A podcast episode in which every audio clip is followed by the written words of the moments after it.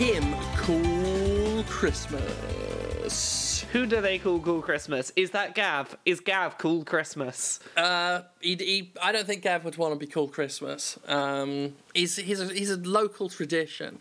Uh, he's called Christmas. He's a man, um, got a very sort of, uh, I, I, would, I would call it disco aesthetic.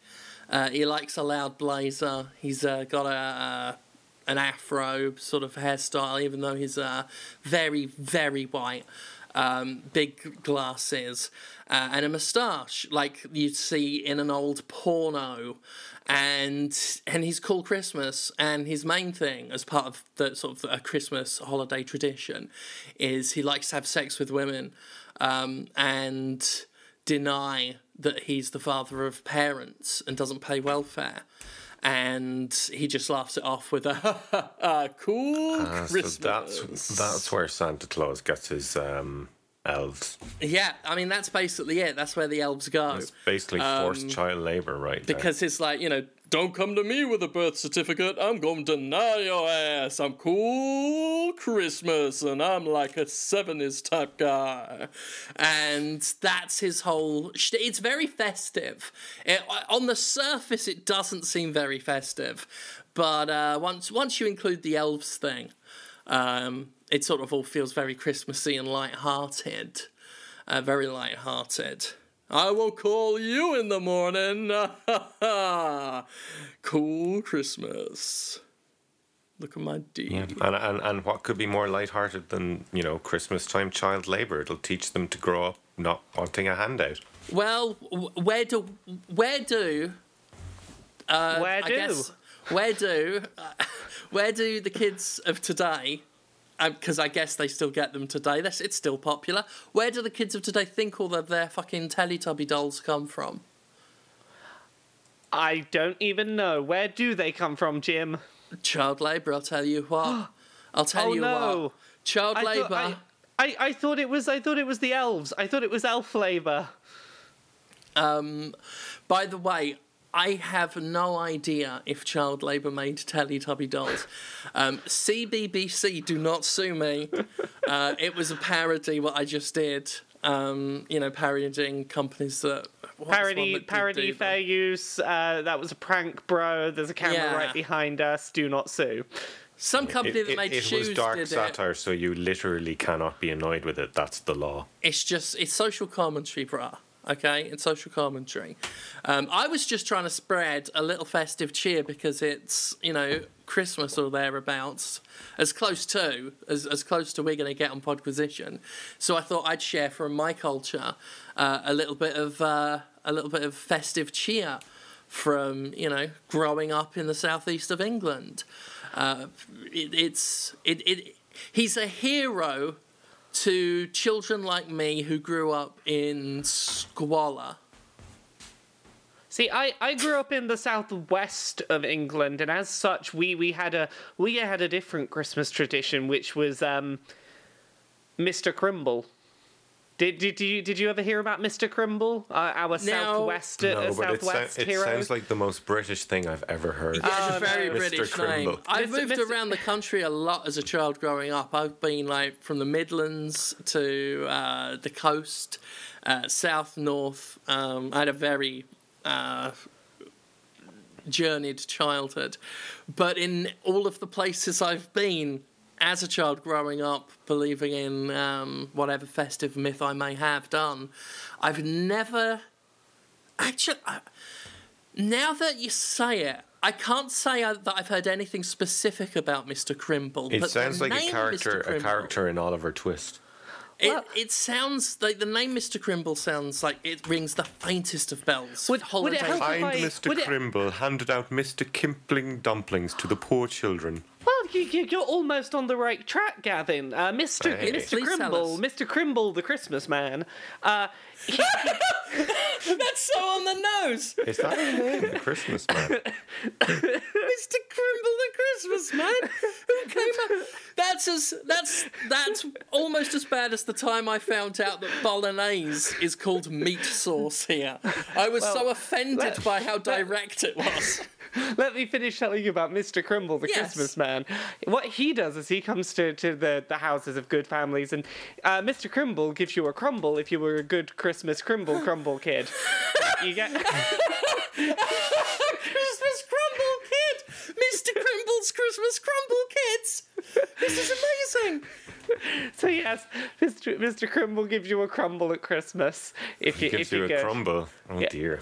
No, no, like a like a like a like the dessert, uh, a crumble.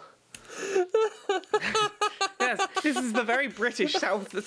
He also makes you a cup of tea if you if you catch him in the middle of the night when he's delivering your oh crumble. He will make you a cup of tea and send you back to bed. Oh my god! Gee, oh god! Gavin, Come on now. Gavin, what regional Christmas friend oh. did you have? We just have Santy. Santy, tell us about Santy. He's he's Santa Claus. We call him Santy.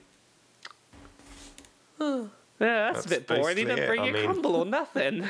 We've got like these like weird fucking crazy like pagan festival things called like the Wren Boy where these guys all put like wicker man hats on their head and get really drunk and dance around fires and That's what we probably all get naked and fuck each other at the end. We we wanted to racistly assume that Ireland has some very specifically Irish Christmas tradition. And Yeah. now that you've told us about wicker hats and, and dancing drunkenly around fires, we can satiate our festive xenophobia. So here's the thing, like for anyone who doesn't know, like the date of Christmas is just like an arbitrary date Christians picked because like pagans already had a festival on that date, and basically all the pagans were getting drunk and having sex and taking all their clothes off, and the Christians were like, we want these people involved in Christianity. Let's just like put Jesus next to their sex festival and see if it sticks. And Can that's how we say- have I mean- Christmas I mean, today. That's yeah, that's pretty much. It's they were what like, we don't is. we It's- don't know when Jesus was born, but if we say it's this day, then we can claim that all of these partying sex drunks are Christmas celebrators. Can I just I know say, a lot of I, a lot I of old people here put like a candle in their window to symbolize welcoming uh, Mary and Joseph. I've got to disagree with the statement, the offensive and flagrantly untrue statements made by both Laura What, and Gav that, that Christmas Day might not be On the day that Jesus was born. on, And it- on this. Be- the- these false allegations that Christmas Day is not the birth of our Lord. And you fucking idiots! I'm um, in Mississippi. just- who you don't know who could be listening, so just go along with this, all right? Christmas Day is definitely when our Lord and Savior, the baby Jesus, was born. Just fucking go along with it. Phil Bryant could be like peeking in my window. But the the candle in the window was also considered kind Phil of Bryant an act of defiance because a certain other country don't want to name any names for risk of offending anyone else in this particular room, but certain other country didn't like us celebrating our Catholic Christmas, so you weren't allowed to do mass on Christmas Day. So Were you you going to have a it. crack? Were you going to have Light a a crack at candle in England? the window. Were you going to have a crack at England and not say England, as if I'd give a Oh, no. shit? Yeah, we all know that Chucky England- Garlaw of the fields of Athenry. Get out, you dirty black and tan We all know that England kind of fucked you over for a while. That was just like a thing. The the, the Eng- England is kind of like shit to a lot of other places. Yeah. We come They, from a they long burned down line the, the of opera house in my bastards. city, the bastards. Ah, damn, that's that's a real shame. Yeah. England's Anyway, horrible. Do you want to know how to say Happy Christmas in Irish? How do you say Happy Christmas in Irish? Nollaig Shona Duit. Can you repeat that? Nollaig Shona Duit. Nully Cunadid. Yeah, Nolig Nolig is Honadit. Christmas.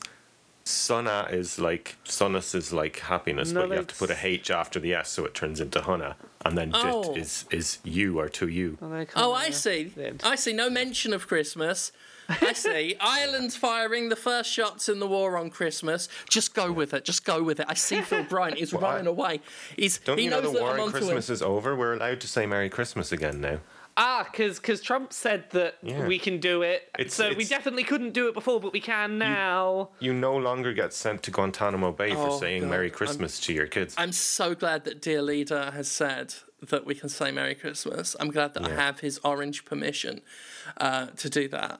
Um, I have noticed actually that there's just so much real things to worry about between, you know, the horrible murders and deaths and weather hazards and fucking the movie Twister coming to life. Uh, the the war on Christmas has taken a bit of a backseat this year. Um, Not too many people protesting Starbucks. Um, still some, but but not quite as much. Then again, also we don't have uh, Dirty Bill O'Reilly on uh, Fox News uh, propagating it. Like he was the big, he was he was into that. He got he popped boners over that one. Yeah, he could see really the desk slapped that, up. He really slapped it on the ass that war on Christmas. Yeah, he was really he was really misogynistic towards that war on Christmas. Was Bill O'Reilly and and stayed on Fox's payroll for years while doing it. Sorry. So, I know. I was just going to point out a thing about like you were just mentioning like you know this year's been a fucking weird year. Um, you know how weird this year has been. Did you guys even notice the news that happened this week? Not to do with video games.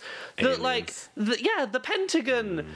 Has like twenty-two million dollars of of like this big program where they have alien like metal alloys that can't exist on Earth that mm-hmm. they think came from mm-hmm. aliens. And, like, yeah, I've heard this. like two journalists at the New York Times won Pulitzer prizes for this piece of journalism about alien alloys from space that Yeah. totally exist. I've heard this though. Sadly, the story has become how fucked up is this year that this like and and we forget even in talking about the alien situation that there's a potential alien situation because we Yeah. just want to use it to reflect on how fucked Yeah, up this no, year is. I hadn't even heard that this was a story until we started recording this podcast, and now I'm suddenly like, oh shit, alien alloys from space I don't like thinking about it. I I tell you one of my biggest fears. oh my god, I think. I can see where you're going. Go, go right I there. I have I I have only a few sort of potentially keep me up at, uh, awake at night fears, and only one of those fears is fantastical or you know s- paranormal, shall we say, in nature, and it is aliens. Uh, I have a phobia of aliens, but not of the creatures themselves, not fear of abduction. I have fear of my own irrelevance because the moment aliens happen, who gives a fucking shit what the next Star Wars game is like? Who the fuck cares? Who cares what shenanigans Ubisoft is up to, like with with its Assassin's Creed or its microtransactions? Where like it's it's already struggling to to have any real value to anyone. Well, if, what if I this do. week is anything to go by, that might not actually be the case. I I have a different fear, and that that is that like we are imminently about to have like aliens make first contact with Earth, and it's gonna happen during the tiny fraction of, of like humanity's existence where Donald Trump is in charge of America, and that Donald Trump is going to be America's like person to decide how do we deal with aliens having landed. Nah, That's my- my, my- fear. my fear is I, I my don't fear think is far it's a more good idea selfish. subtweeting Commander Zorg, Donald. Can you stop doing that? Um, yeah, it's uh, my, my, my fear is far more selfish, and it's one I've had like I think ever since I started doing what I do for a living, like doing anything public facing um, to do with video games. Once it started being my career, I started thinking. If, if a District 9 situation happened, so many of us would be out of a job simply because we weren't talking about the fucking aliens. Yeah, but Come on, the here's aliens, thing. though. If the aliens come to Earth, they might bring with them highly advanced future virtual reality video games. Maybe they have like video game tech that we haven't even thought of yet. And then we can review alien video games and our careers are saved. But then what if they like like have already learned a lot about human culture before they landed? So they were like and and it could be a lie probably is. They're like what you don't get though is that this advanced alien tech is very expensive to make too expensive to just sort of sell you so if you buy one now um, all of the games are going to have some upgrade they're just cosmetic though so oh my don't god, worry are the about it. But we need gonna to sell keep us the servers going. microtransactions? Yeah, like we Uh. established servers on one of Saturn's rings, um, and someone's like, "Yeah, but that's just a bunch of rocks. Like it's not an actual ring." And it's like, "Shut. Up. Have you been? Have you been though? have, have you been? I just want to say, I just want to say, I think Grand Emperor Xanthex should spend more time focusing on his family and dying career. Sad. So, like, Christmas is next week, I think is the point of the last 15 minutes. Yes, I think, Christmas I think is that's next what we week. were saying. Christmas is next week.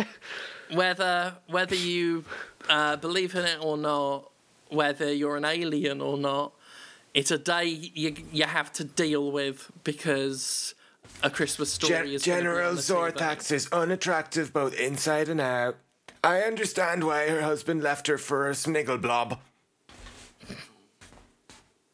I, I, I, The, I, the I would impression date a is starting to blob. turn into something else, but I can't quite place who it is. Oh, so can I just go slight side note in terms of like bad Donald Trump impressions? Um, did you see the the Hall of Presidents uh, model of Donald Trump that that was made?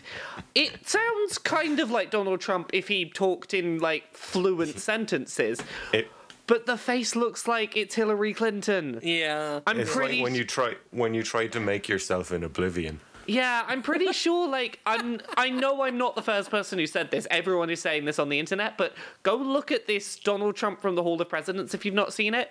It looks like they had to very quickly stick a bad toupee on the Hillary robot that they had already started making because they were convinced that she was going to win. oh God, yeah, it does look like her. That's what happens when we get when we get models made by liberal arts students who come into Disneyland with their highfalutin ideas about who's going to be the next president. They're wrong. These liberal flakes of snow, which is festive because it's Christmas, so Merry Christmas to them as well. Um, even if they made their Hillary robot and got it wrong, and then had to stress, stretch some sausage meat over the face.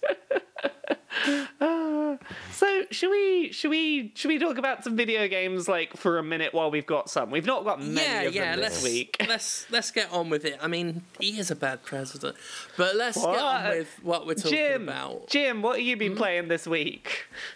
Uh, more Xenoblade Chronicles Two, if you don't Um, mind. Yeah, go ahead. Do you had any? Yeah. You have any evolving thoughts on that game? Um, no, I don't think. Like that's the interesting thing about it is the fact I have nothing interesting to say.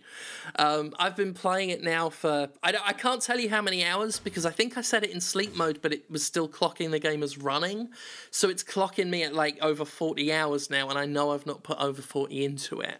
I know I've put more than twenty into it though. Um, and and I can't be at 40 because I think by 40 the tutorials would have stopped.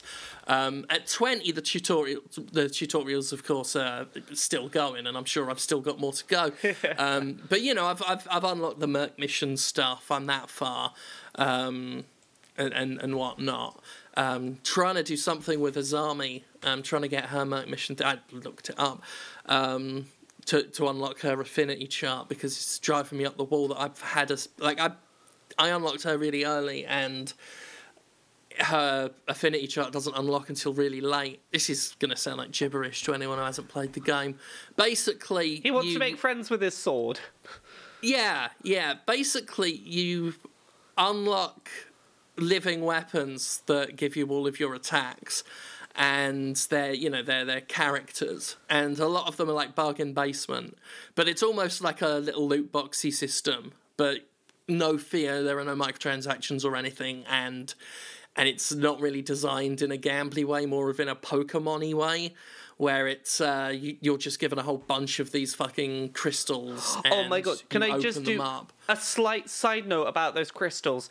Isn't it so nice to be able to do what is essentially loot box mechanics without any of the expectation to spend money on them?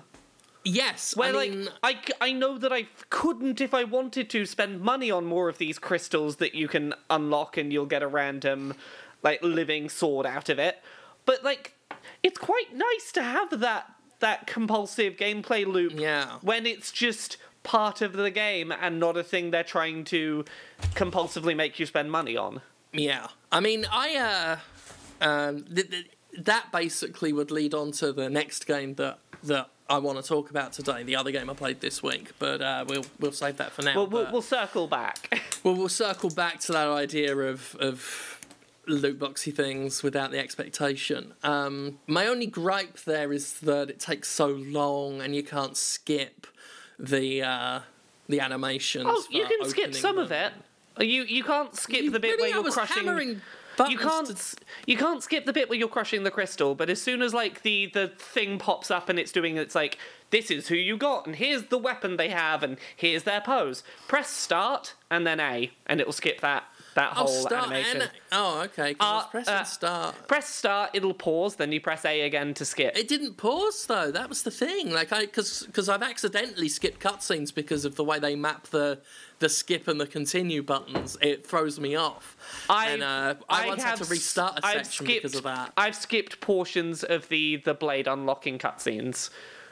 Right, but I, I, I mean, I'm not denying your account. It's just now I feel like I'm losing my marbles because I was, at one point, I was like hitting the button, like, come on, skip this. But I've, I'll, I'll try it again, and and maybe it was just it didn't want to play that time. For- for Um, me, but even it's- then, just the opening of the the crystal is annoying. Uh, but sorry, sorry, you were going to say. No, I, I agree with you. I kind of wish that you could like maybe like batch open them or find like some Hmm. quicker way to like if there was a quicker way to be like right what's this one what's this one what's this one what this one ah there's a there's a thing Yeah, even if they limit it to like you know you can open five at a time, it's like that would be nice. Like just have them dispense out with just basic images and stats, unless Yeah. you get one of the special ones. yeah because like you can get these unique ones where it's like oh that's that's not the base design with a, with these stats and this weapon. It's oh that's an original character that like the final fantasy guy made art for.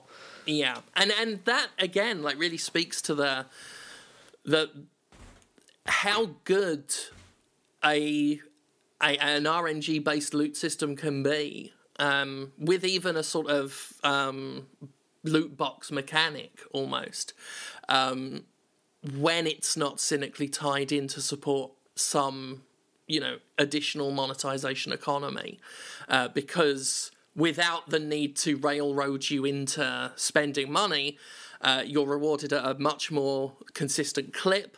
So it's uh, a, lot more uh, it, it's i mean hell i've got like 50 cores. The only reason i don't open them is because it takes so fucking long. Um, and and you, you, know you are drowning in so many of these cores that unlock these new weapon characters uh, because they're they're not trying to make you spend money. Um, so when you unlock a rare, uh, so to speak, and it is one of these named characters that look unique and have had original artwork and their own unique uh, uh, expanded skill trees and stuff, uh, it is really exciting, and it's it's just it's great to have that and, and, and be able to look at something like, uh, you know, what Battlefront 2 was and think, fuck you, I don't need you for that dopamine th- rush. I get that in this, in a fully expansive game that doesn't feel the need to, you know, pry open my wallet. So yeah, that's that's that's that's good. Uh, any other thoughts on that game, or should I jump in with a couple of mine I've had since since Um, last time? I guess I'll just reiterate that I'm still hating the pathfinding, uh, and nothing is killing me more than uh, a side quest with multiple objectives that are all bunched up on that fucking um, uh, pointer at the top. That is just a liar. I saw a, a, website that just said, uh, "Never trust that. It's a liar," and it's true. Um, it'll run you into level eighty-five enemies when you're level twenty and stuff I like that. I know what area you're talking about with the level 85 enemies. Is that when you go down some metal stairs and then there's a bunch of level 85 snakes everywhere?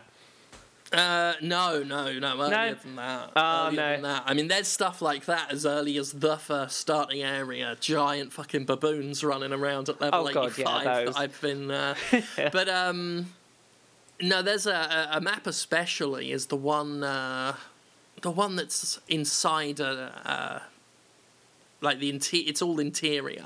I'm, I'm trying Yeah. to like skirt around spoilers and. Stuff. I think I know Um, what you mean. it's all interior and there uh, it's multi-leveled and it's just a pain in the fucking ass to navigate and there's a there's a side quest that specifically takes place there where you've got to kill and harvest from certain enemies and pinpointing those enemies among all the other enemies across multiple layers with all of the guiding cursors bunched up close together, obscuring each other so you can't see the closest one. It's hell. It's hell. And they're like, turn it off if you're more advanced. I'm like, what? How advanced would you have to be? You'd have to be one of those fucking. You'd you'd have to be a science fiction AI. If I mean, unless you want to just laboriously use that skip travel system to look at the the wide map, I don't you uh, you press the left stick to get a sort of a close up mini map and, and bring it up on the screen, but that's not efficient either. Um, the best you get is the skip travel map, which you have to scroll through several menus to get to where you are in in that map, and it's just it's a king size pain in the fucking ass to quote Mike Strutter. Yeah. Uh, so your complaints are totally right. Yeah, I really like the game, by the way. Yeah, this is where I was about really to, enjoy. This is where I was about to go with it. Is all of your complaints are totally right, and also I'm really loving Xenoblade 2 still. So I finally get the combat now. yeah, it, it takes a while to get into it. Like if I mm-hmm. tried to explain the whole set of combat mechanics, it would sound like I was talking gibberish. Like you can have up to three different living swords on one hand that all have their own separate uh, attack cooldowns, three standard attack cooldowns on the right hand buttons, but also a super move that charges up each time you use one of those specials, and your auto attack. And if you do a level one super of one element, you can follow it up with a level two of another and a level three of another in order to do like But a only- chained combo. Only if they're elements that do work together, which you have to work out through play. Exactly. Let's not forget. uh, the, the closer that your character is to the embodiment of your living sword makes them work better together. Mm-hmm. Some of the moves uh, are positioning dependent, so you have to be like behind the enemy or to the side of the enemy. Plus, there's a loop of things where you can stun, topple, launch, and then smash into the ground an enemy, and you have to do those as separate moves. So it's like okay, All by using timed attacks sort Yeah. of between the characters. before these before these cooldowns go down and you can't do the next thing. It all sounds sorry, I hit my mic. I was so like I'm very into this this fighting system. Once it clicks, you're like, oh, there is so much depth to this. I love this. When you first start, it feels slower and more sluggish than the first Xenoblade, and Yeah. I'm like, this feels so much more automatic and playing itself. And Yeah. then the systems open up, the enemies get.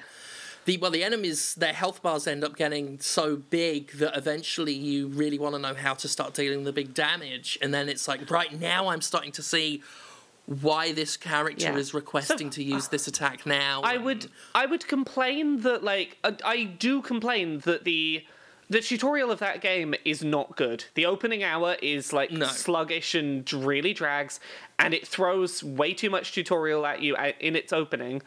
But I'm deep enough in the game now to totally get why it does it because by the time you reach this point, it's like this is a really satisfying combat system that took a ludicrous amount of upfront explaining to get us to.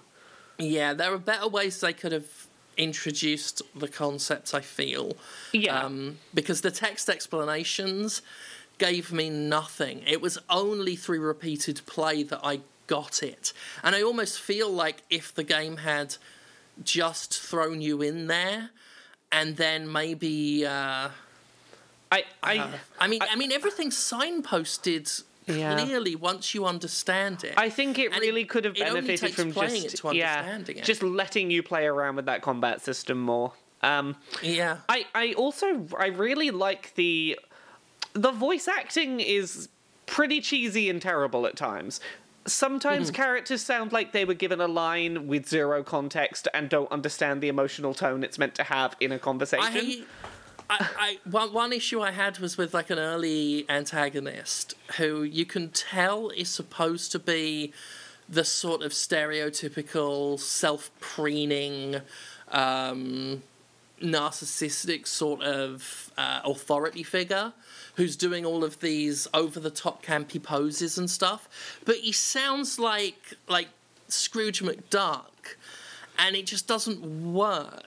It just the voice doesn't fit the character at all. Like Yeah. not in, in the vaguest sense. But Um, like these voices are kind of terrible on, on paper. Like I'm not gonna say it's good voice acting, but there's something that makes me feel very much at home when it's like, oh, our our hero saving the world is from Yorkshire, and the first town you get to is like cat person Wales. And there's just there's just something that makes me feel very at home in this adventure. That's- Yeah, I mean, I like- I like the the use of regional in uh, British, I should say, because of course uh, Wales and and whatnot. Um, I like the use of of not just basic English voices. Uh, they've got regions and and Welsh uh, accents. Um, I just feel that Scottish accents. And I just feel that I feel like sometimes that they've put the wrong accents in the wrong kingdoms. Maybe like Yeah, that- no, at- it- at- it's a little at- off theme. at times it's totally laughable and at times it just can't be taken seriously but at other times it just feels like it has such heart and i'm like oh i just want to love you game I mean, I, I, yeah, yeah. I mean, like, I, I will say this at least, um, as for all the memes that came about from the things that Shulk and Ryan would say in in Xenoblade Chronicles, uh, I I do feel like. I like I, I get more from the characters of Xenoblade Chronicles too, and part of that is the performance because like Shulk's voice acting in in the first one was so nondescript, and that was true of most of the characters. Was I didn't get a sense of who they were. There was no real personality infused into Yeah. the delivery, and that's not true in this one. Um, even with the characters who I feel have been mismatched with their voice actors, they're at least very expressive in Mm-hmm. comparison. They might not be good per- good performers, but they're expressing. Um, I- at least most of them. Some of them are still Yeah. giving some really flat ones. I will say um, there is one particular voice line I wish was not in the game, and it is the the big giant white tiger that you, you meet early in the game, Dromarch. Uh, every single time he's ever in a fight, he repeatedly shouts, "Let's make a hasty retreat!" And I'm like, "No, we're doing really well. We're we're, we're winning this fight, Dromarch. Fuck off! I'm not running away. Let's make a hasty retreat." I'm like, "No." Well, I mean that's that that is getting on my wick anyway. what being told I- to make a hasty retreat. Not not Or just, that. The the, the in combat dialogue where it's the same three or four voice lines repeatedly spammed for no real reason during combat. Over. Meh, meh, meh, meh. Meh, meh, meh, meh. Meh, meh, meh, meh. We'll defeat them with the power of friendship. Meh, meh, meh, meh. Oh, I'm really getting stronger. Oh, we're really getting stronger. Unbelievable. Uh. it's it's like I don't mind the the, the silly voice acting. Um, you know, it, it, it makes me nostalgic because you know I, I was a big PS2 player where everything Yeah. sounded ridiculous like that. Um, so I don't mind that so much, but those the the combat like I I struggle to play it portably um, without headphones if people The- are around because I want it turned up so I can hear actual dialogue that I need to hear, but then I need to turn it down again for combat because other people don't need to be hearing that shit, and I don't like playing it with head. I don't like I- playing many games with headphones often. I've been playing it exclusively in handheld mode with no headphones, just by myself.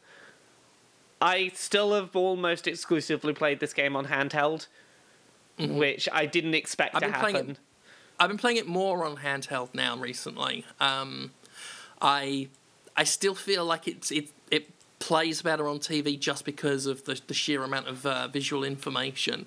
Uh, it's Hmm. it's it's just better up there, big. But uh, yeah, that's that's what I think of Xenoblade Chronicles That- anyway. That voice acting thing you mentioned is actually, um, I find that to be a stumbling block with most JRPGs myself. I, I just find the voice acting in them for It's- whatever reason really turns me off. The, yeah, This this is one in particular you're either going to love or hate. yeah. Like it's I'll tell you what. Like even even Final Fantasy, I just the voice acting this kind of just this really. is it's cheesy, but it feels like to some degree it's leaning into it. Mm. I, that does interest me about how it.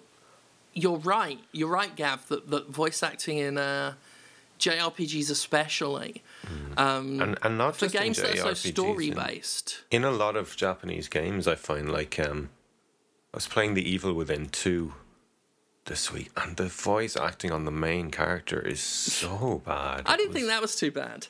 You see, because I was going to theorize that, you know, you'd think that you'd want the best voice actors possible for a JRPG, Hmm. but because they're so story focused. Um, I and the same is true actually for. Uh, a lot of Western RPGs, they don't often get fantastic voice actors. Um, you know, a lot of the Elder Scrolls I voice actors aren't fantastic, uh, Maybe and it it's might a be. cultural thing though, because like I didn't grow up with Pokemon and anime like a lot of people did, so that that very kind of overexpress for like what the hell, you know, like that really overexpressive, um, Well, my- almost like they're in a play or something. my theory was going to be cost like like it seems to be a, a this because I, I hear the same voices come up often especially when the last round of games were localized with xenoblade and last story and, and whatnot um around that time there were a bunch of rpgs using some english uh, voice actors and I, I could recognize the voices across games um, and i'm just wondering like is there a cheaper stratum of uh, voice actor uh, that Doesn't they're getting? explain 'Cause you- Zelda you- though, does it? but then again, they're not they're they're not required to re- record and localize. Uh, you know, not to mention um, hours upon hours upon hours upon hours of uh, audio. Uh, they, they- I mean, they still use uh, the Japanese audio for a lot of the time. Um, the the previous Zeldas and Breath of the Wild, they only had real voice acting for some uh, cutscenes, if I recall correctly. And and it wasn't good. I It like well, I liked great. it, but I get why some people didn't. But again, for that, I, I, I thought the voice acting was okay. Um, it was just the it was just the link, link. It was that on and on that I couldn't stand. Um, I didn't mind it too much, but again, it was uh, British again. But then again, it's Zelda. You, you, it's sort of high fantasy, and you, you kind of expect a bit of a British accent from your high fantasies in general.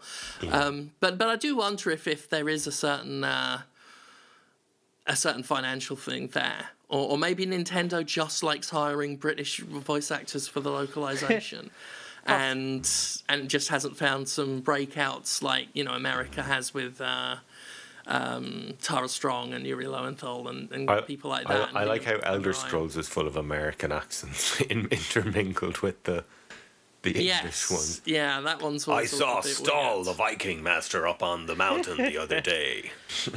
That's another one where like you can see where the cost has impacted the voice acting because outside of only a few notable characters who therefore only have a few scenes are going to get sort of a bit of maybe celebrity treatment or a unique voice actor um, and then the rest of it it's like four people I feel Yeah. like Fallout 4, they kind of did a better job with that. I feel like I didn't recognize the same voices over and over in that game as much as I did. yeah if i recall other ones. correctly like like not all male ghouls sounded exactly the same What are you looking at, smooth skin? um, so, other than that, Jim, you you wanted to talk a bit about I can't believe it's not gambling. Is that the one? Um, yeah, yeah. Uh, I for the time we've got, I was going to go fairly in depth with it, but then we, we got cracking on quite a bit with Xenoblade Chronicles, and I don't want to like monopolize the time. Um, but I I'll just briefly say that I played a parody um, loot box game on Steam. There are now more because, of course, there are. They're all now trying to jump on the bandwagon now that one got a bit a bit viral among um, people. Uh, but the the one that got the attention was I Can't Believe It's Not Gambling, uh, which I did a video of, and I find fascinating. Um, now, it's not, it's not really a great game. I couldn't call it a very good game. Um, but it's a simulation of loot boxes and one that actually does trigger the dopamine rush of getting something cool for 99 cents with no real microtransactions, while making a point about loot boxes, yet has had enough thought put into it that it's not just, you know, being the thing it's parodying, it's actually parody. Um, and they've got like a little snake game where you can earn more currency to unlock more boxes uh, called Not BF2, where you're a little picture of a whale, probably a clip art whale, that is uh, running around collecting loot boxes from different games. You've got like a parody Overwatch crate or a, a Star Wars star card.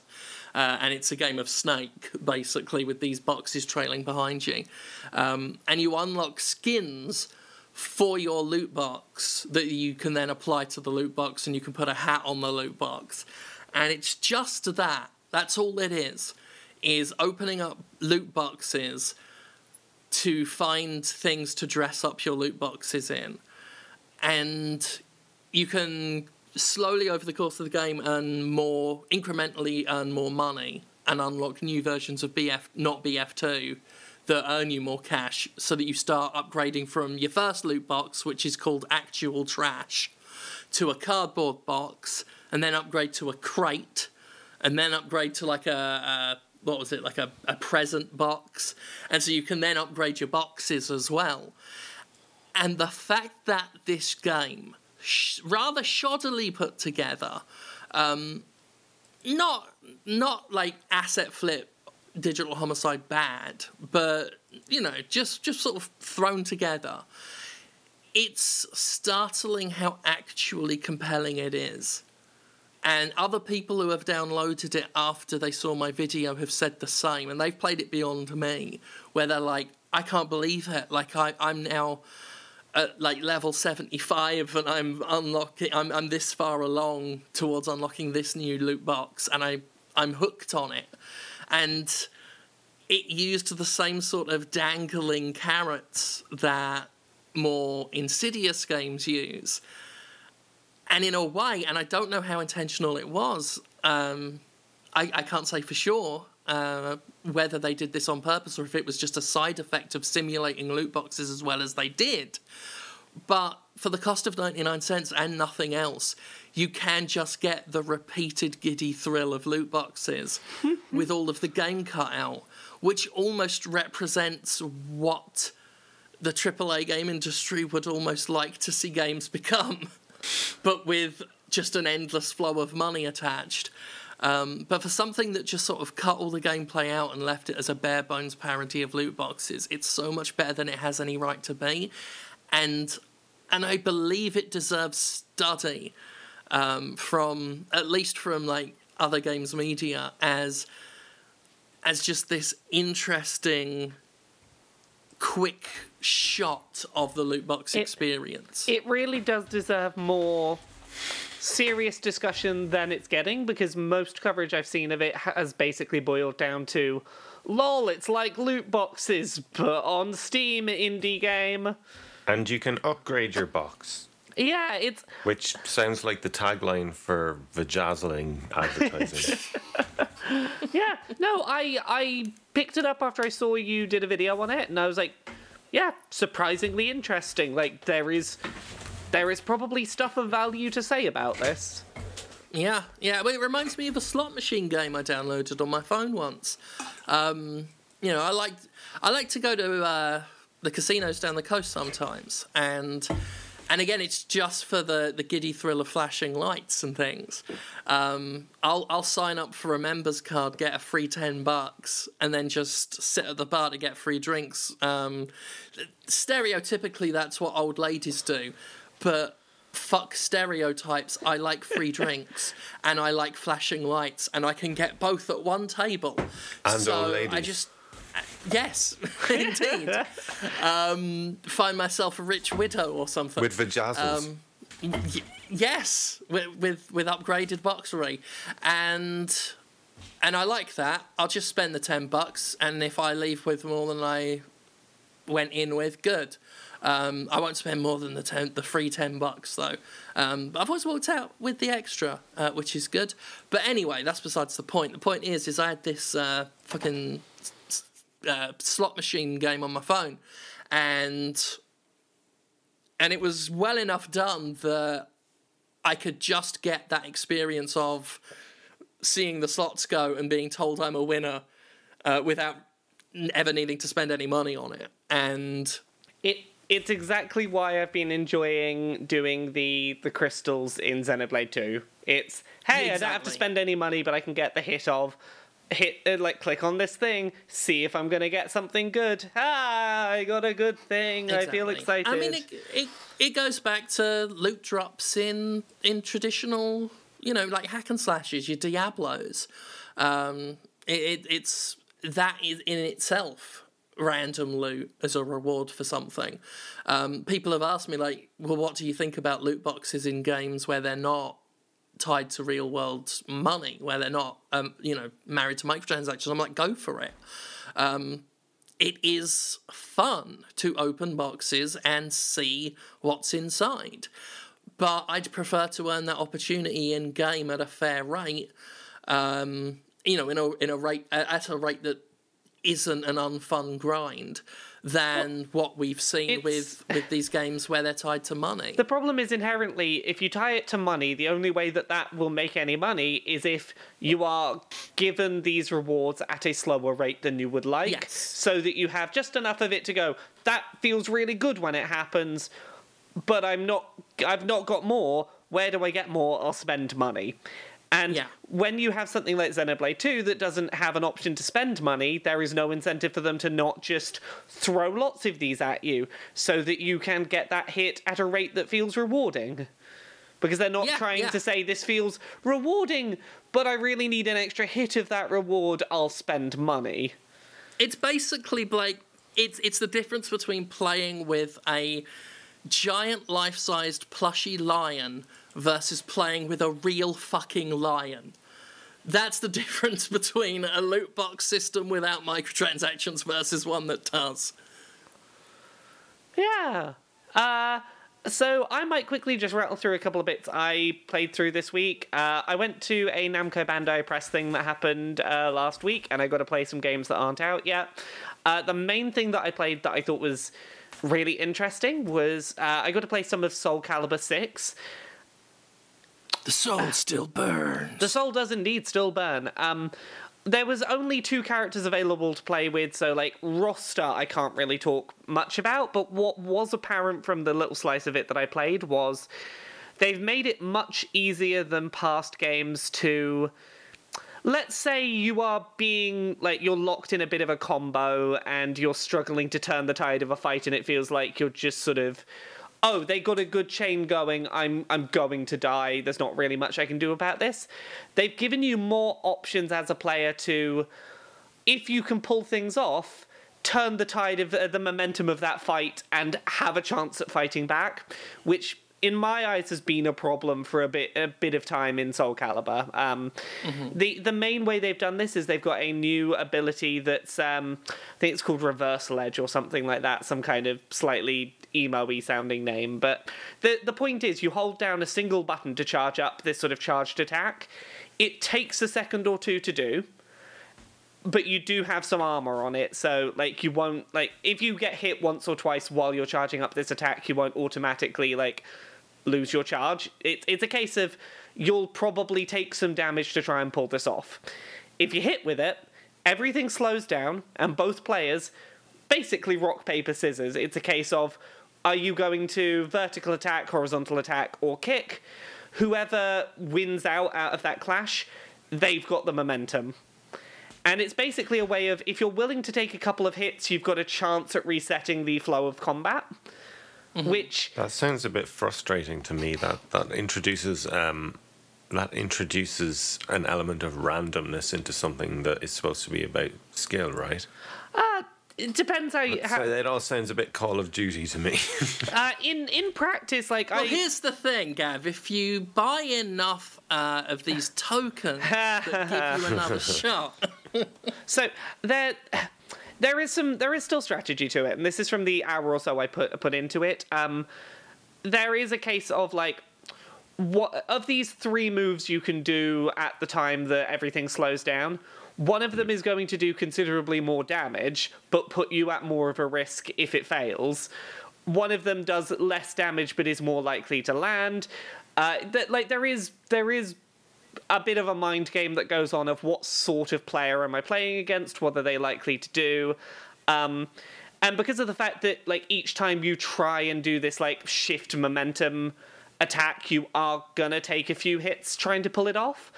There is a cost to it. Like this isn't something you can spam during combat. Like you will against a good player, you will take a good few hits doing this, and it's a case of like if you just can't seem to fight like to turn the tide, it's a good way to give you a chance at reversing if you think you've got a good read on the other player.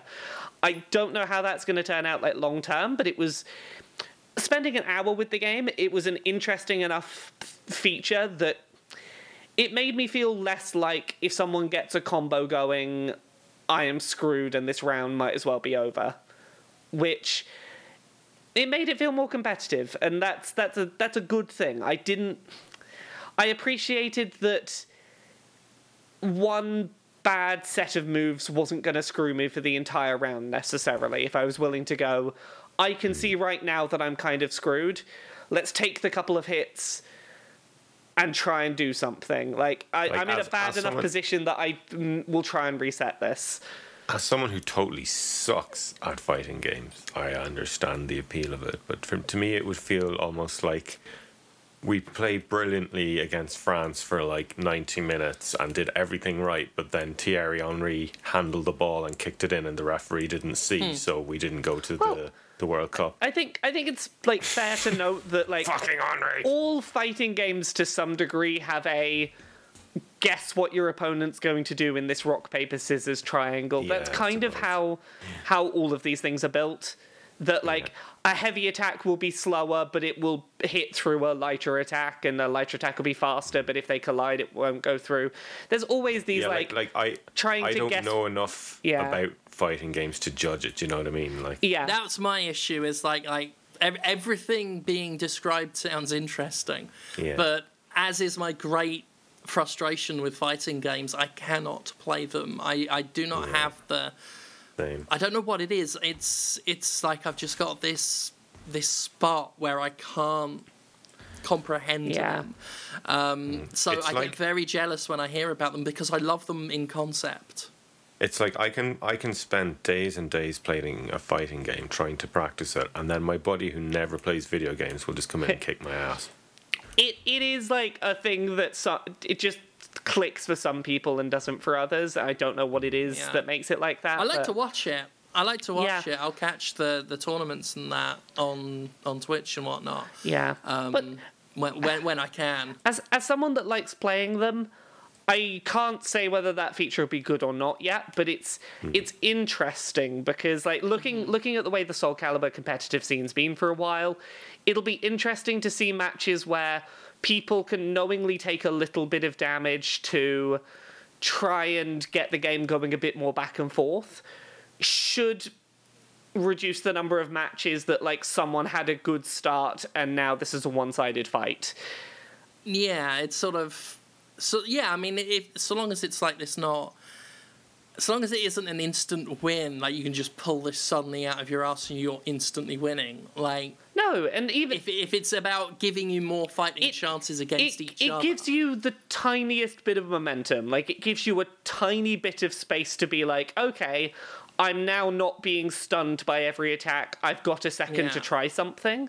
Like it's and if there's that yeah. risk reward element to it, it should, I guess, Yeah, balance it- out. Again, in- like I'm, I'm yeah. a total lame I, here. I only played an hour or so of it, but like it felt really good to play. So I'm I'm excited to see how that pans out. Um, most of the core of the game is still the same as previous Soul Calibers. Uh, but yeah, uh, they, they they simplified a couple of mechanics as well, like uh, the way that like you used to be able to parry forwards or backwards, and one of them would give you better positioning, but one of them would give you like an advantage on attack momentum. Whereas now they've just reduced it so it's a single type of parry. They they got rid of one of them. They they seem to have just tried to like make it so that there are more things are a little less complicated and it's a little easier to have a back and forth with another fighter. So I'm excited to see where it goes. Um, I'm trying to think if Well, there's. kudos for them, you know, Them- trying some new stuff and streamlining things, see if they can make it more efficient. Yeah. Uh, what else? I'm trying to think what else I played that like would be interesting to the folk on here. Uh, that Dragon Ball Z 2D fighting game r- looks really fucking beautiful. Um, that's, That's another one that makes Yeah. me sad because I used to watch that growing up, but I can't. They they make them almost all of them Yeah. fighting games, so I can't play Dragon Ball games. I, what I the the one thing I'll say about that quickly is I don't think video footage on YouTube does that game justice as to how nice it looks. There are some interesting things they're doing that like keep catching me off guard. Um, the one that's really interesting is they have the background at one frame rate, but the characters at a different frame rate to give these 3D models the effect of 2D animation while not lowering the frame rate of the entire experience. Like you get this sort of almost slightly stop motiony effect to them that it's weird to describe why it works, but it really sells these 3D models as being 2D art. It's it's a very weird thing I don't know how to better explain, but it looks really good in person. Um, I mean, they their previous games have always uh, used cell shading to good effect and stuff, so I can only imagine how it must look now. yeah, it is it is looking rather gorgeous. Uh, Yeah, I've I've not had a go at trying to play one since, uh, like, God, maybe it was PS. Yeah, PS2. I think when they were doing them. it uh, the the last one I played was Budokai? Budokai Tenkaichi 3 was the last one I played with. Okay, so I didn't imagine the word Budokai. Budokai is is a name that was used for some Dragon Ball games. Yeah, I think I played one of those on the PS2. Um, and even then, it looked uh, quite pretty uh, with the, the cell shady effect. Yeah. Um, but I tried to play Cell and learn his moves. I think I could do like I think I I've managed to pull off like one one projectile move and maybe some one other melee attack, and I just use those two over and over.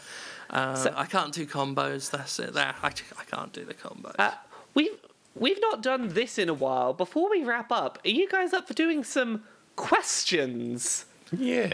Yeah. Christmas questions. Just quickly, very quickly. Yeah, go ahead. I played um, Rise of the Tomb Raider in 4K. on Well, that's the thing, I was- Oh I my meant to say- God. So th- that was extra shit. rude that I'm talking over Gav because I was about to say that while we were talking, I was like, I've got to remember before we move on to questions that we uh, we've heard very little from Gav today. Um, So first of all, that time where you were just speaking, I'm sorry I spoke over you. To apologise for not giving you time to speak, but He's, I, still, I he's still talking, Laura. I'm he still is talking. still talking. I, I, I'm the, sorry. The take- reason I just, didn't just seize the floor. I didn't seize segue means to you because you told me when we were setting up the topic list you hadn't played anything new, but you have. So, Gav, tell us about Rise of the Tomb Raider in 4K. Oh, you know, I just like I literally just thought of it there. It's like, oh, I forgot I did that this week, and wow, that game is like, it's incredible looking. Mm. I'd forgotten just how gorgeous that game looks, and in 4K on a good PC, it is just possibly the best looking game I've seen, other than maybe Horizon. In, in terms But of then- games going for photorealism, totally agreed with you. Yeah, yeah, yes, yeah, yeah. Maybe not the most um, artistically beautiful game out there, but in terms of like uh, just the environments looking realistic and stuff, it's just incredible looking. They they pumped a lot of resources into making that one look pretty. And Yeah, they're ma- no they just announced that. they're making a new one, didn't they? Yeah, it, it's going to be Shadow of the Tomb Raider. This is a thing It- we've known was coming for a while, I think. Is it going to be a movie tie-in or is it going to be? no, it's it's still in of, uh, this in this game continuity. So Good. Good. uh, 'Cause Maybe I- a bit silly to drop it just I- for a movie tie-in. I like this Lara. I think she's cool, Yeah. and I, I hope they do some good stuff with her. Agreed. Um, yeah, the reason we know kind of what this game's going to be is because a NeoGaf person like a year and a half ago took a screen, uh, like took a photo of an employee working on the game who was just like had a presentation for it open on his laptop on the tube, and this guy just took a picture of it, uh, and it was called Shadow of the Tomb Raider. It's like Oh, I remember that yeah, now. so it's going to be like the next one in the game series. It's not tied into the movie or anything. And we've not officially been told that that is what this recent announcement is about. But if you look at the press release for this newly announced game, the first letter of each sentence spells out the word shadow, which is like, okay, it's it's gonna be that one that got leaked. It's Shadow of the Tomb Raider. So Oh, It, di- it didn't Yeah. spell out like impeach, did it? ah, if only. Um, but yeah, no, I'm s- Impeach Trinity. I am super ready for another of those games. Like they were really good games. Yeah, I'm into it. Yeah, yeah. Give me another one. I'll take another one. Uh, right. So questions. Let's see what we've got because we've we've not done this in ages, and I did a question thread, and I'll feel bad if we don't do any of the questions after people sent us some. Uh, Aubrey Baker wants to ask, what releases are you all looking forward to in 2018? Mm, That is actually a very good question because off the top of my head. I can't really think of So- any. Lem- I mean, I, I can. I'll be honest. There's only one game I know of for like off the top of my head that's coming out, and I should be looking forward to it, but I'm angry about it. Which one is it? That'd be Dynasty Warriors Nine. Why are you annoyed about it? because it seemed well. First of all, Zhang He doesn't have his claws. Um, they've just given him knives, which are weapons being used by other characters. Which brings me to the other point tied into it: the fact they seem to be doing what they did with Dynasty Warriors Six, where they're taking a slight change to the gameplay as an excuse to remove all of the interesting weapons from the series and have you know five characters or more all play exactly the fucking same and strip all of their uniqueness from them. And should that happen after years of a company that should be less than any other company um, cutting corners, but does cut corners all the time, um, skimping here and there where it can and reusing, um, I mean, basically flipping its own assets at this point, uh, I, I, it, it, it will be beyond inexcusable. And and and if you think that I've ever been like harsh towards games that I don't like, um, if you if even if you think that I go a bit too far poking the bear with the Zelda thing, you ain't seen me go off on Dynasty Warriors when Dynasty Warriors So, pisses me off. so that's Jim's anticipated game of next year. just look, looking at the lineup here, I can see three that I would What What are yours? presume I'm going to be very hyped for. That would be uh, Metro Exodus. And obviously The Last of Us 2 if that comes yeah, out next that year. that's on my Game list. releases And Red, Red Dead Redemption 2 is kind of an obvious one as well that, that is hmm. going to So probably be very good. the the stuff on my anticipated list right now, Last of Us Part Two. Again, I, I want more of that that world. I'm really excited for Code Vein. Like I'm I'm kind of into Really? its like overly angsty anime aesthetic, and I, I want more Soulsy games. So I'm looking forward to giving that a proper go. And And for some reason, I'm just not hyped about that one. I think it's because for me, the biggest draw to to, to the Souls games isn't really the difficulty; it's the uh, the world and these these this code vein doesn't just doesn't have I- anything story wise or world wise that would draw me in. I've so- always preferred like anime dystopia aesthetics to like medieval Yeah. British history. It's just my preference of like art art direction world thing. Uh, there's one I'm looking forward An- to. and I- Anthem looks good, but I guarantee you that will get delayed till yes. 2019. There's one I'm I'm antici- There's one I'm looking forward to, and I feel bad that I'm looking forward to it because I don't I don't think it's going to be good, but I live in hope.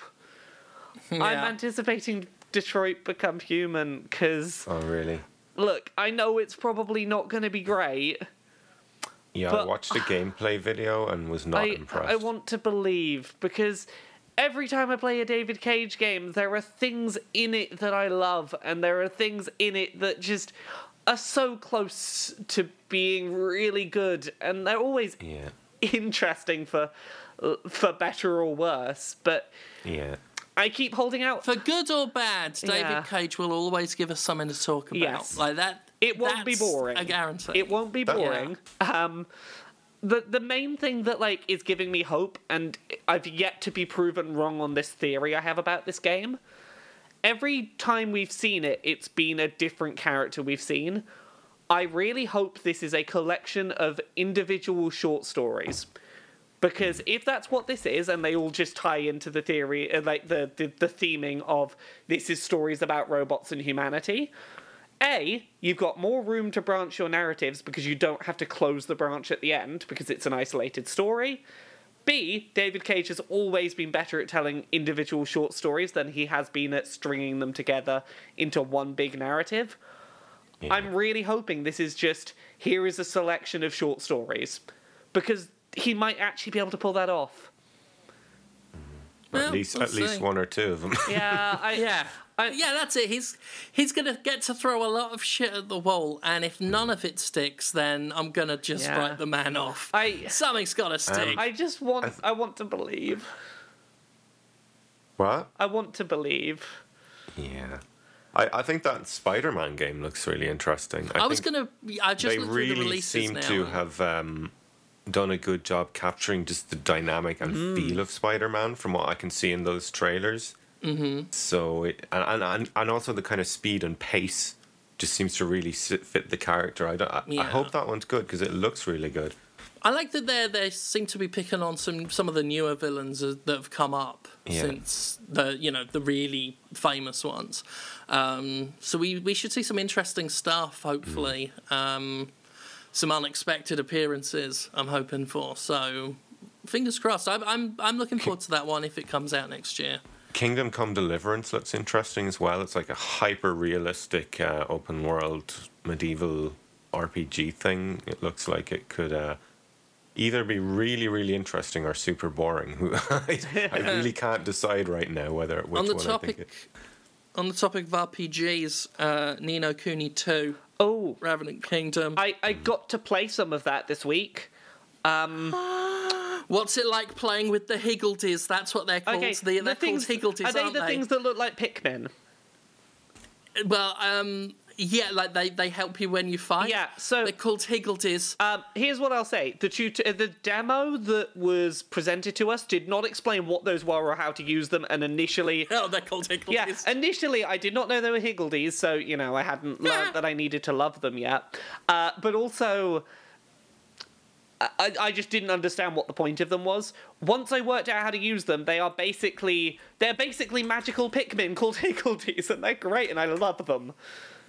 so yeah, I heard about that. Like I was again looking through the releases. I've heard they've they've given you a more direct role. Like, well, your your characters more direct roles in combat rather than the the creatures. yeah, Uh, so it that sounds interesting. I am. Uh, I they, apparently they're expanding it, you know, scale wise beyond what the first. And I I adored the first one. It it was it it fucking feels beautiful. like they've taken what worked about the first one and they are definitely like expanding on it in the right ways. I'm excited to Nito. I'm excited Um, to to like get stuck into another like Welsh well uh, uh, Welsh JRPG world.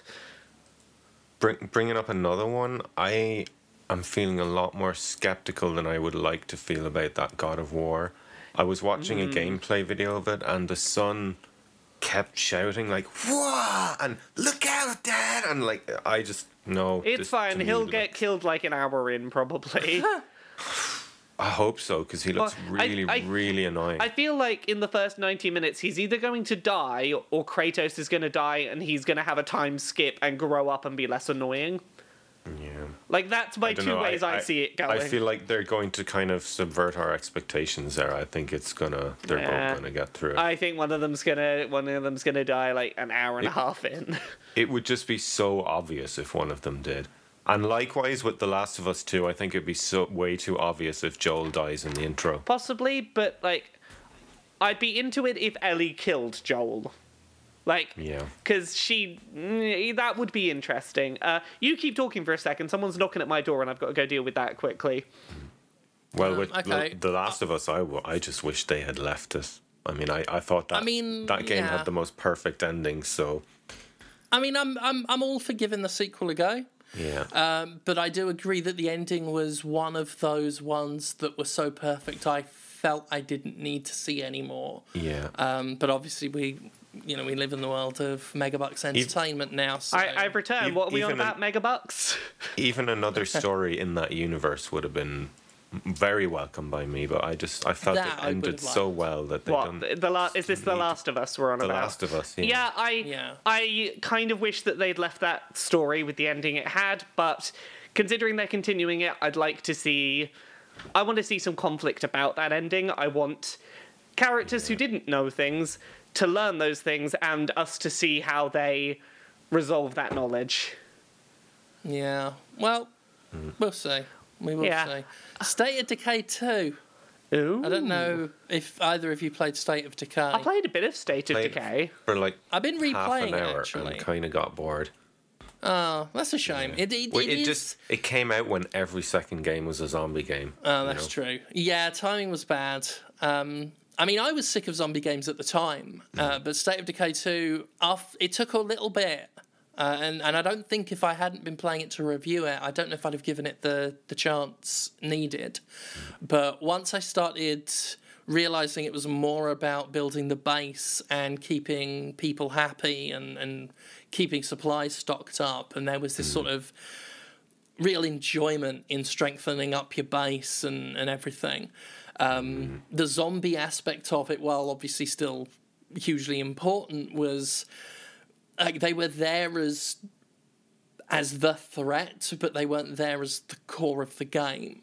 And once it reached that that balance between you know these zombies are threatening versus wow I'm, I'm building this community and stuff up, um, even though it wasn't hugely deep or anything. You know, it wasn't a, a big simulator or anything. Um, there's just something very enjoyable about it. I found it uh, a game I could just very easily put in and play without uh, having to think too much about it. It was one of those very easy to relax with games, even though you know it gets to some tense moments. Uh, it's it doesn't ask a lot of its players. It just asks that you take some time, and if you've got time to kill, then it's perfect for that. So I wasn't impressed with the State of Decay re-release they did. So fingers crossed they're gonna you know really push the boat out with State of Decay too. Uh, sea of Thieves looks like it could be fun as well. It's like from Yeah. what from what I gather, it's kind of like Destiny with pirates, which It could be awesome. it's one of those I I honestly feel like you need a group of four people that you're going to play with the same group of people regularly for that game to work. Hmm. And it's great when you're playing with like a single group of people and you're working together. It is it is fun, but you're going to need it to be that same group of four on a regular basis to keep that game going. That's an interesting question, actually. The, all of these games, like that game, Destiny, Borderlands, I wonder will they ever find an elegant solution to groups of friends just not being on the same schedules and having different levels of their characters and things. I wonder will they ever find a way to elegantly solve that so you can all just jump in together whenever you want. I feel like it's something that they. You feel like some developers somewhere have got to be thinking about it. Maybe there is a game that's that's got that. I- down, and we I just don't certainly know don't about have it a 'cause there's so solution for it. you know. Yeah. Uh Yeah, I mean, there's there's temporary bringing like leveling everyone out the way they do for competitive stuff. You know, there's. I guess there's ways you could do that. Like, you level everyone out so the game is still challenging, but the loot you get you don't unlock until you get back. I mean, that would maybe, if you're a higher level, be putting in less effort for better rewards. So it could be a. I, I, I mean, it's an inelegant solution, but it's something. I do know. I, I remember in um, Actual game developers need to be thinking about this, not some I, clueless pundit. I remember it, it's not an RPG, but and I could be remembering this wrong, but I remember in Gears of War Four, each player could play on a different difficulty while playing together, so that the enemies would be harder depending on what difficulty you picked for each different player. And I don't see how that. that like could be like work somehow in an RPG maybe that like if one person's fighting an enemy that could be lower level to you mathematically or whatever but I, it would probably be very tricky to pull off Yeah. Yeah. Uh, we got time for one more question. Yeah. I mean, I'm just. I'm stuck now thinking about solving that problem. I, I, but, but I suspect that's- we won't get it solved by the end of the podcast, even if you No, stop and have a think no. about it for a minute. I don't think we'll get it solved by the end of next year either. No. Uh, so we have a question from Jay Hurd. If you made a Podquisition holiday special akin to the infamous Star Wars holiday special, what nonsense skits and actors would you want involved? What what bullshit should we do for our Podquisition Christmas hypothetical special? Um, personally, I would have us do a uh, a recreation of the Star Wars Holiday Special. I mean, word for word, including every Wookiee growl, but with no effort put into So- it. Like, we don't even try and sound like Wookiees. It's just reading the words on page. Of, like, we're not going or whatever. It's I like where you're starting, Jim, but I'm going to throw the ball somewhere else from there. So we're going to start with the word for word script of of the uh, the Star Wars Holiday Special. done very dryly, like as, as Well- dull as Andy Kaufman could I- ever dream of making one of his I don't know if that's how we're going to read it because that decision comes up to our director, who I think should be Tommy Wiseau. I think Tommy Wiseau Oh. should be our director. And we should maybe. Tommy Wiseau. I think we maybe start with reading it very dryly and we just see where it goes because he is a very strange man and I'm curious to see where he he sends our Star Wars holiday special. That's it. We we read it out normally, um, We wait and for he him interjects. Yeah, we wait for him to and tells us a new way. Yeah, and every time there's a new character that comes up, like you know, Boba Fett pops up for his animated bit. He tells us how to do it. Yeah. That's it. We don't we don't start dry. It's just every time there's a new character, and it you know, it's one of us is going to do it, and he tells us how to do it, and we got to do it the way Tommy Wiseau tells us to do it. Gavin. and he's allowed to be angry. Gavin, what is your your contribution to this beautiful mess we're making? Uh, I would be played by either Christian Bale or Liam Neeson, Oh, or so- a hybrid, a hybrid of the two. You're not even playing Oh. yourself. You're getting actors in to He's play just going to substitute a double. and he would, they, th that person would, would would take over and sort that out and do that, so I could go away and play Assassin's Creed Origins. right. so you're just like on I the mean, side I'll- of the set, like, "Yeah, I can't fucking be bothered. Where's my Assassin's Creed? Yeah. Whereas Laura added a little spice to my dish, I'm gonna have to um, basically pour some really watery bovril on yours, Gav, and because because I I don't have the budget for uh, Liam Neeson. Uh, so it's going to be a Liam Neeson lookalike. Not not so sure these days, man. Have you seen some of those movies he's been making? Even so, even so, I don't even think I've got the budget for Liam Neeson's, but we could get a Liam Neeson lookalike. Um, he probably won't sound anything like him, but will constantly re- like remind the audience That he's meant to be Liam Neeson. That he looks a bit like Liam Neeson if you squint. Who's also Yeah. meant to be Gav. Who is meant to be Gav. Let's say the man we have who's meant to be Gav looks a lot like Liam Neeson. um, any other things we want to throw into the mix of this holiday special? No, that'll do. That'll do. It's a holiday special. You don't want to think Pegging. too much about it. You wanna Pegging. Oh, Okay. Okay, Yes, we're- Gav's- okay, we're adding some pegging, I guess.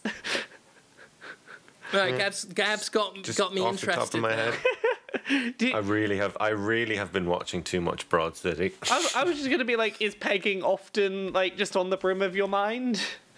It is I thought this he was week just because of a how am I gonna particular uh, a particular episode of Broad City we watched, which I won't So, spoil for anyone who hasn't uh, seen okay, it. now there's also some pegging. I'm gonna say it's on, it's on ice. It, we're, we're doing this all on ice skates now. Where, where this is like a, a, a wintry ice skating performance. To ro- to the same music that is on while you do your roller disco. Yeah, exactly. There we go. I think we've got a pretty good holiday special right there. Olympic roller disco ice skating pegging. There you go. Yeah, we're Starring- we're all wearing strap-ons and and trying to peg each other while also trying to ice skate. Yeah. It's gonna be difficult. It's but I think with with determination and the power of friendship, So this has been, I'm going to make a hasty retreat. this has been Podquisition. pegging on ice. This has been Pod. Pegging on ice. on ice, Pegquisition.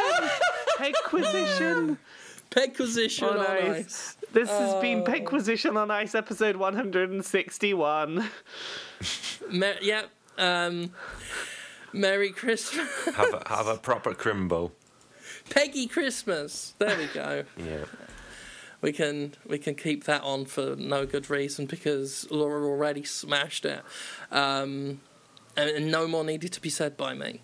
But that brings us to the end. Happy I Sodom would days. assume happy, and and also the wicker hat and dancing and drinking with bonfires if you want to do that. as Enjoy well. the drunken Um, pagan fun, fun, times. actually. Yeah. I get down to some pagan shit, um, or some pa- pagan pagan. I was I was wondering if I could put the two together, but Pagan, it's just pagan. pagan. It's, it doesn't work. Uh, Peggy eighteen, I think, is the closest you could get to a mashup of, of pagan and pagan, um, and it would have Who's to be Pagan Peggy Finn? 18. Pagan Min? Wasn't that a villain? That was Far? Cry 4's villain, was Min. Pagan Far Men. That's Four. who it Pagan was, Yeah. I remember because there was a Pagan- guy on Pagan the Min. radio who would say his name over and over and over again. oh yeah, Pagan Min. Pagan men. Pagan Who is men. this doing this? Pagan men. Pagan And Min this is, and this pa- and is this. pagan men. Pagan men is pagan men. Very good, Gavin.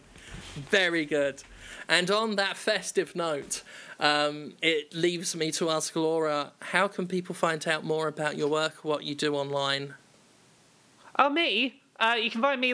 Oh, yeah. You can find me at Laura K Buzz on Twitter or YouTube. You can also find me Monday to Friday, nine to five at kotaku.co.uk. You can also hear me on a D and D actual play podcast I do called Dice Funk. Go listen to it. We just started our fourth season. Each season is an individual like standalone story. So like jump in at the beginning of season four. I play a Yu-Gi-Oh wizard. A, a middle-aged Yu-Gi-Oh wizard that uses trading cards to do magic, and it's it's quite silly and fun. So go go listen to Dice Funk. Well, there we go. And uh, Gavin, our great bard, minstrel, wandering. I thought you said Jester. menstrual there. I was like, what? Am I that grumpy today? No, you've been high spirits, I think. um, how can people find out more about your music? Because that's what you do. Miracle of Sound on YouTube, Miracle of Sound on Twitter, and of course my album Level 8 is out now and doing really well. So go and buy that. And if you want to support me throughout the year in 2018, you can join up to my Patreon, which is also Miracle of Sound. Okay, well, thank you very much for that. Thank you very much for joining us. Have a happy holiday and whatnot.